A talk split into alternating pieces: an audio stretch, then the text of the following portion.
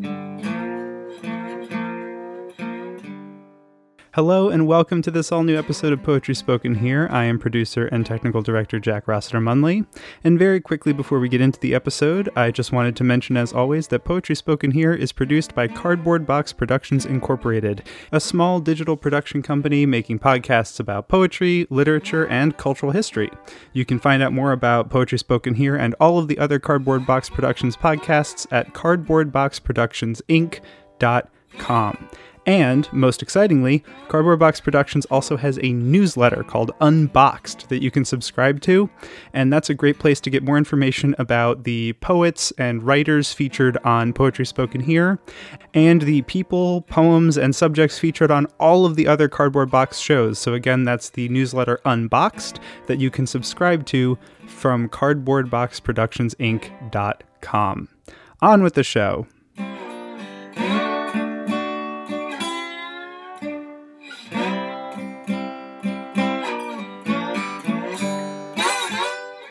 I'm Charlie Rossiter, and this is Poetry Spoken Here. Our feature today is Propaganda talking to us from California. He received degrees in illustration and intercultural studies before moving over to hip hop and poetry. Now he co hosts the Red Couch podcast. And with his wife, Dr. Alma Zaragoza Petty, he hosts Hood Politics with Prop on the iHeartMedia Network. He has a new book, Terraform, just out from Harper One. And there's an album by the same name scheduled for release later this year. So, propaganda, I'm so glad we can do this. You got some interesting things to say. Oh, man. Thank you for having me. Thank you. Okay. I mean, I thought I'd start on something that looks looks pretty central going through the book, Mhm. and that is stories. yes. Okay, because because you got a lot of things saying in there about the not so good stories we live Mhm. with that Mhm. the other people tell about us Yeah. and about the world around us, and then the need to do something about that. Yeah. So why, why don't you philosophize about that a little bit? I'd, I I'd love it. that- I think be good. You know. yeah. Yeah. Uh, story from a um, psychological, sociological standpoint is really how we shape identity collective, personal, um, national. It's origin stories uh you know and our myths our legends and and i don't say myth in terms of you know true or false or right or wrong i mean Mhm. in the sense that this is the story we tell ourselves that help us understand ourselves and the world we're in um so if those stories are uh you know in my opinion toxic um then they're going to build a toxic environment um a worldview that uh stratifies the people around you in a place to where um you know where where you you get you get wonky things like three fifths compromise you know what i'm saying is it's it's Yeah. from a bad story you know um and so i so i think the uh, the importance of like uh you know really like examining and interrogating these stories that we've tell ourselves uh is is is really step one in imagining a different future and imagining something else something better for us Yeah. And then the idea of, well, getting through to the truth is like such a contemporary issue. Yeah, absolutely. Yeah. Piercing through the stories. And I think in some ways it's like I'm not afraid of, you know, narrative and biases. I mean, like, you know, all information has a lens. Like, Yeah. is this lens destructive?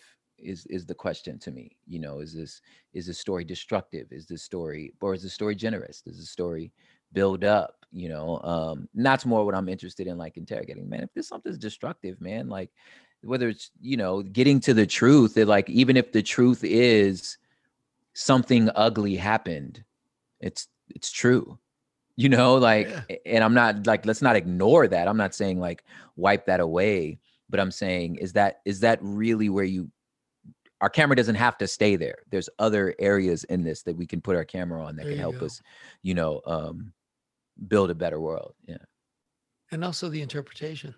absolutely I mean, look, we've, you know, just now the world is finding out about the Tulsa massacre, right? yeah Yeah. And it's like, yeah and that, that really happened all Yeah. those years ago and Yeah. uh, hidden away, you know, Yeah. truth to, to not fully understand the culture we live in. Yeah, yeah, and it's and if by not like yeah, like you said, like not interrogating that because it's like Tulsa Massacre was never not in my psyche. Like I knew this happened, you know what I'm saying? Like Yeah. so as I fast forward to the way that like you know laws and and current protests and the George Floyd uprising, I'm like this that Tulsa moment is still in my in the narrative scope. So I know this happened. So mm-hmm. when it, but if somebody doesn't, you know, and especially somebody who who's like has a heart and a soul and is like, why does this why is this happening to these our fellow Americans? Like, why do y'all why is this y'all's experience?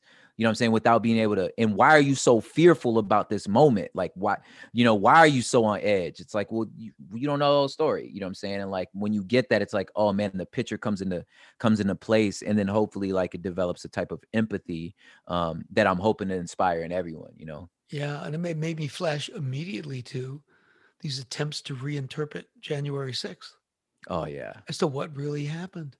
Yeah. And there's some folks who would be happy to make it just like the Tulsa Massacre, hmm a totally different story Yeah. for history for future generations. which sings to the power of story you know that you just the idea of like we have to get a hold of this narrative to make sure it's not what happened that it's something else because we know what story does Do you do workshops, things like that? I mean, your your book has that inspirational tone to it. I can imagine yeah i mean I taught high school kind of a motivational speaker in a way. yeah yeah well i taught high school for about six years so i think a lot of that is just like my my my teacher Wow. coming out yeah Well, you want to read a little something? I like to mix it between talking and, dude i'd love and to your man. actual words. Yeah, so I could read from the um the Mission to Mars chapter. This Totally. poem's called "If We Ain't Careful." You know, if we ain't careful, Mars will be just another gold rush, another pre-Columbian America, scraping, raping, scratching, gouging, making up lines, then screaming mine into newly formed oxygen, tapping planetary veins in search of arrogance in the form of rocks imaginary wealth. You know, the real actual millionaires of the gold rush were the shovel salesmen. I think we going about this all wrong. Mars. Finna be another East India Trading Co. Spilling Mars spice across the most pristine of spacescape until someone starts a war over stuff that used to just come out the ground. Cause somebody used what come out the ground to buy the ground. You know what actually funded the Renaissance was the forests the Atlantic Ocean. You wrong, mom. Money does grow on trees. Money are trees. We just ain't getting them because Europe killed them, chopping them down to build their churches, gentrifying our savers for me and you could get out the nigga quarters. Listen, I ain't salty. Hell, salt for sale too. Are we finna act like Standing Rock protesters are not absolutely correct? Lakota water sources stained in earth blood. History got bars rhyming like a mug. You know, if we not careful, our next friendship will be just another gold rush. People as soul food, utility, transactional, possessive. If we not careful, our marriages, just another gold rush. People as leisure, as pressure, as lust, and identity. It's been my finding that we are much better at crisis than we are wonder, warning. And I'm starting to wonder about that first part. But if the Visa ever got versed, it would body that beat if we not careful. Our own health. Be just another gold rush. You too busy taking advantage of you to even enjoy you, to realize your proverbial F's to give are a fossil fuel, a non renewable resource. Yes, there's enough of you to go around, but where is your code? Everything ain't for everybody. When's the last time you told something no when the bag was oh so yes? Why are there chunks of you floating around the farmers and the stock market? You couldn't bring your full self to a moment, even if you tried. But I tell you what, I've learned the dirt always wins.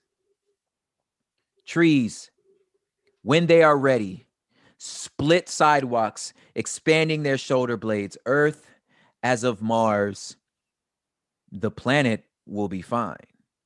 but you need a break. We need each other. And though you don't owe us anything, we're just lucky to be in your orbit. There you go. Just that, that's another thing about the about the story, or let's say the attitude. Yeah. It's like how do you frame it? Yeah. What's going on here? You know, is this For the great exploration or the great exploitation? Let's go, man. Look, man, you could do this on your own, man. You got it. That's it. I need you. You got the uh, uh, uh. content. This is beautiful. Yeah, man. yes, yes, yeah. Something else is this stuck out at me, and I can't tell you that it's exactly related to what you just read. The the whitest email in the world. yeah. I thought that was pretty Oh, pretty man. interesting That was fun. vignette there. Yeah. Yeah, it was a it was a it was a moment, man. Like, you know, a, a, a time where I had to learn how to like um really like yeah, try new things, you know. Uh how can I ever grow my understanding if I'm not willing to experience new things, you know? But, you know, white people are into stuff that we just not into, you know. Uh but why not? You know, maybe it's fun, you know. So uh so I was like, well, let me give it a shot. You know what I'm saying? And, and that's what I did. I, I went camping.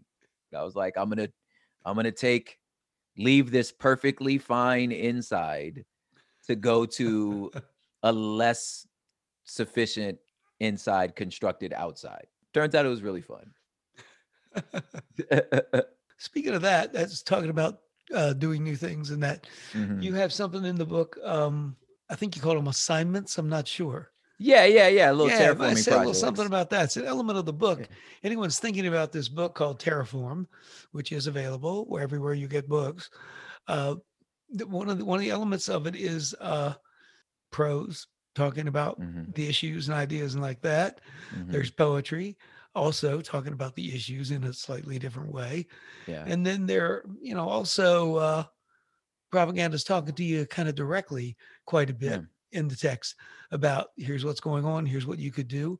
Yeah. And there are little sections, couple pages long, with some suggested activities. So you want to say a little something about so people know what yeah i uh i tend to like a lot of my work tends to like i stay pretty pretty high in the clouds with my content and like what i like and what i enjoy.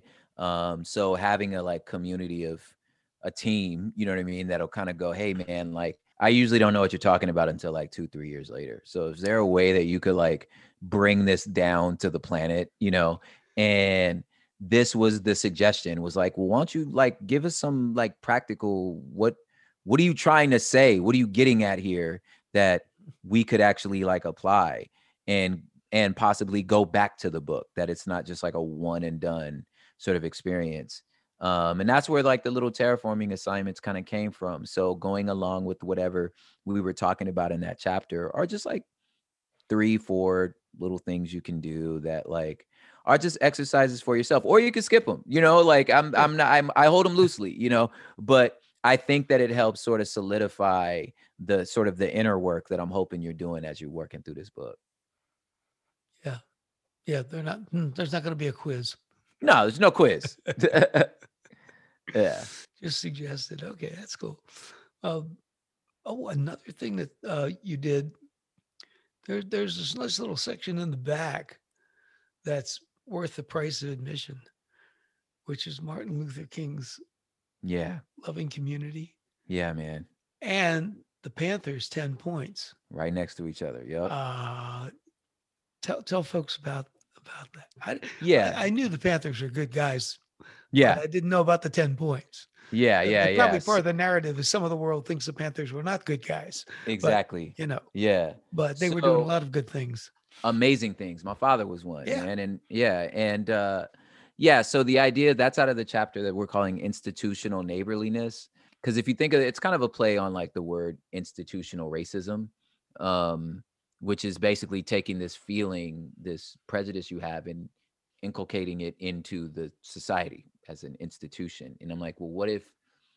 Well, what if we did that with our like desire to love our neighbor? Like we made it an institution. Um, so I got the phrase from my homegirl, uh, Nish Weiseth, uh, a brilliant thinker. Um, that's where I, I heard the, the the two put together.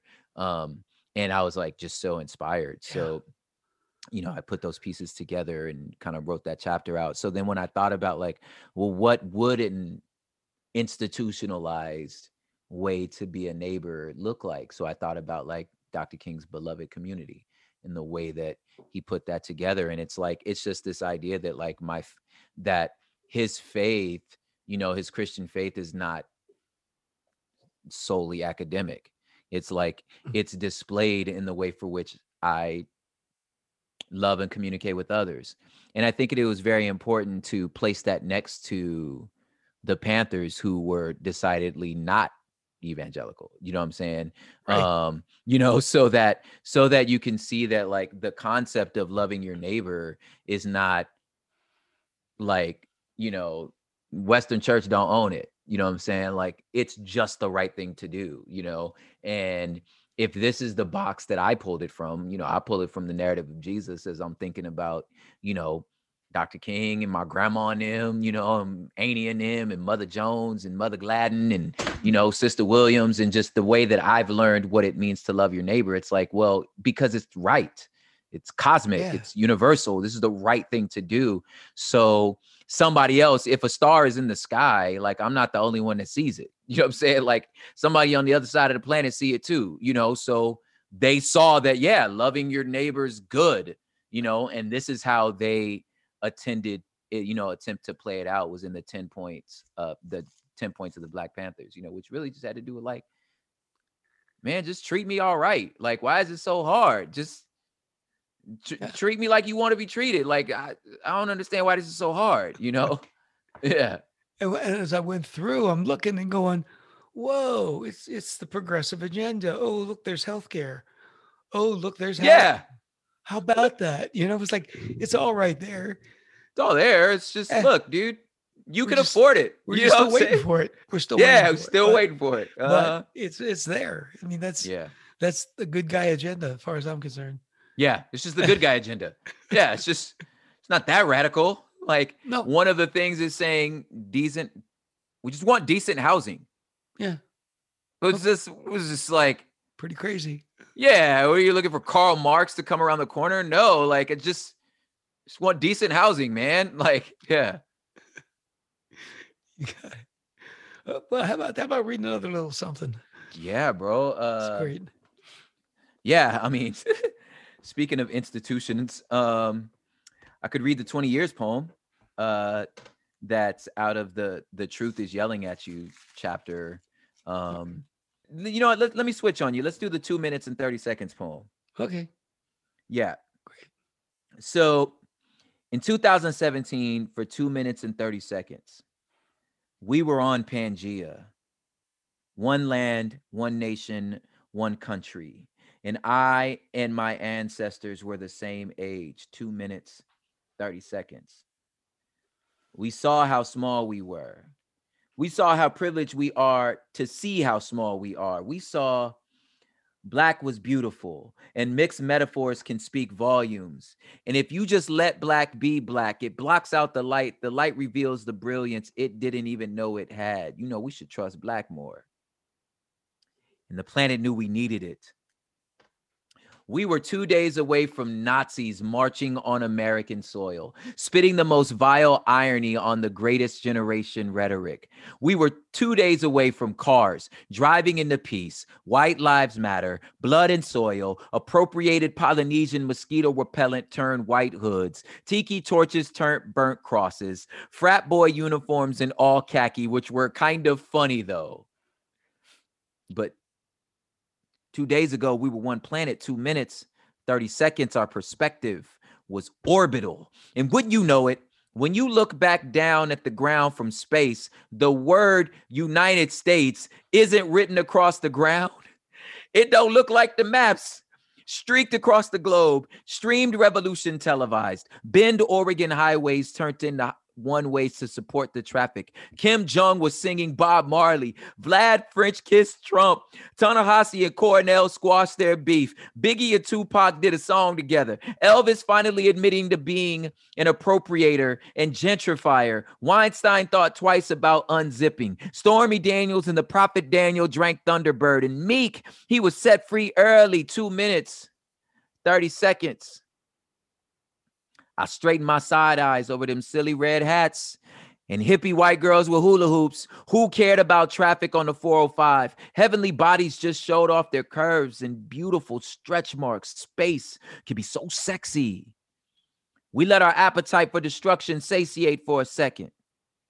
Traded our guns for roses, two minutes, 30 seconds.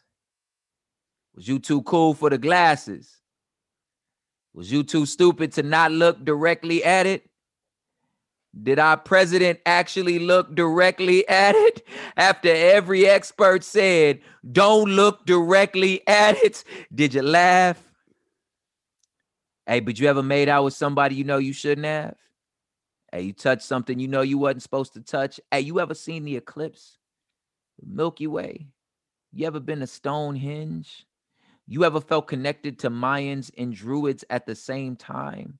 Dogons, Egyptians, Etruscans, Ethiopians, two minutes, 30 seconds. You ever experienced something that was so far above you and was going to happen whether you was there or not, yet it felt like the entirety of the cosmos conspired just to show you something about yourself, two minutes, 30 seconds. I can't wait for the next one. Oh, yeah. I like it when you take that big view. Yeah, man. yeah, man. It was funny, man. It was like I was driving down the freeway during that full solar eclipse in 2017 with my head all out the window, trying not to like hit nobody. And I'm looking at all the other cars also with their head up out the window. And we're like, why don't we just pull over? This is let's just pull over. So I pulled over, and now you having this moment with this total stranger that is like it's so far above us. It's so beautiful. It's happening. And I'm like, it'd be so stupid to be thinking about anything else except for what's happening right now, you know? So I was like, dude, like, man, we could use that. We could use that type of like thinking right now, you know? Yeah. I just looked at my notes here because we're, we're just about running out of time. Oh, okay. I, I just I didn't ask you about being the only guy in the household. Woo! It's something, man. what do you, you got just, to say, bro? Like, I, what I got to say is, huh? Oh, okay. You know what I'm saying? Like, it's basically that. Like, huh? I don't know what you mean. Okay, what what do you need from me? You know, and just like trying my best to like understand and enjoy and grow uh and force myself into conversations that I'm really not wanted in but at the same time i have to try because not trying is worse than stumbling. Yeah that's that's being a girl dad you know in a house of all girls it's just like i'm cleaning hair out of various drains and i'm trying my best to understand something i don't and it's great. Well said. Yes sir. Yeah when i saw that i had to think about that you know because yeah as my wife always comments on being the only woman. There's only my one son, but mm-hmm. but there's only one of her and there's two of us. Yeah. And so uh, you know, it's got to be something. It is, man. Never... I love it. Like I love it. It I am exhausted though. Like cuz you're thinking all the time. You know what I'm saying? like there's just you know, just the the like offhand comments you you know, I would say to my son, you know, which is like I don't know even if that's good. You know what I mean? That I'm like, right. I'm not considering my son's, you know, social emotional development. You know what I'm saying? Like that's probably worse, you know, but uh but just little things like it just made me more aware of like how do I sound to them? What am I what's how is this how is this washing over them? What are they communicating to me? And how is there another way to see the world, you know, than in a way that like is not natural to me, but like I have to learn how to see. Yeah. You know? I just wanted to ask you that because part of part of the book, uh, you present yourself. Yeah. In addition to your ideas. Yeah. And that's a part of it, and other elements of it, and your your grandmother and Yeah. the old neighborhood and all those kinds of things. So Yeah. just to give people one more little bit of whatever, Yeah. Just Yeah. dig into your psyche a little bit more. Yep. Yep. Yep. Yeah. okay, well, that about does it, my man. This was wonderful. Hey, I really enjoyed so uh, talking to you and uh, hearing your work. Well, I appreciate that, sir. Thank you for having me, man. Great. I'm Charlie Rossiter. You're listening to Poetry Spoken Here. Our feature today, Propaganda, talking to us all the way from California with his new book, Terraform, and an album coming out sometime this year.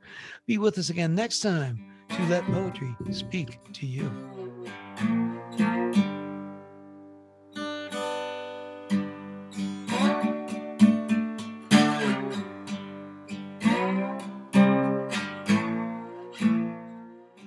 You've been listening to Poetry Spoken Here. I'm Charlie Rossiter, inviting you to join us again next time to let poetry speak to you. Music for today's program was written and performed by Jack Rossiter Munley. And remember, Poetry Spoken Here is more than a podcast. You can like us on Facebook at facebook.com slash poetry spoken here. Follow us on Twitter at twitter.com slash poetry spoken here. For more about today's show and other Poetry Spoken Here podcasts, as well as our blog, just visit our website, poetryspokenhere.com. If you'd like to submit suggestions of poets or topics for future podcasts, you can send to our email address, poetryspokenhere at gmail.com.